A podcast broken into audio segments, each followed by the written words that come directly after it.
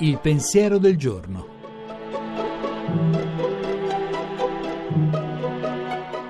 In studio Alessandro Zaccuri, giornalista di Avvenire.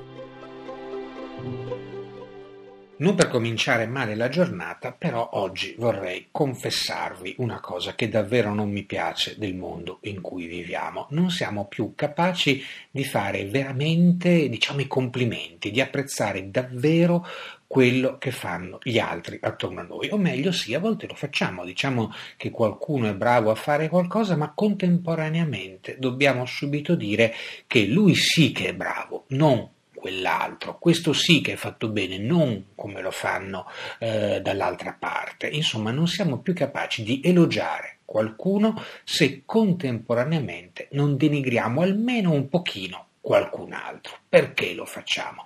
Ma forse perché il mondo è diventato più pettegolo, forse perché siamo meno disposti a metterci in gioco, ad ammettere che noi stessi magari non siamo bravi in tutto, forse perché appunto siamo molto insicuri di noi stessi, però questo è un piccolo veleno quotidiano, una dose continua, come un mormorio costante, come un pettegolezzo diffuso che avvelena un po' le nostre giornate. Un consiglio, se oggi ne avete l'occasione, elogiate qualcuno, ma elogiatelo per quello che fa, elogiatelo più che altro per quello che è.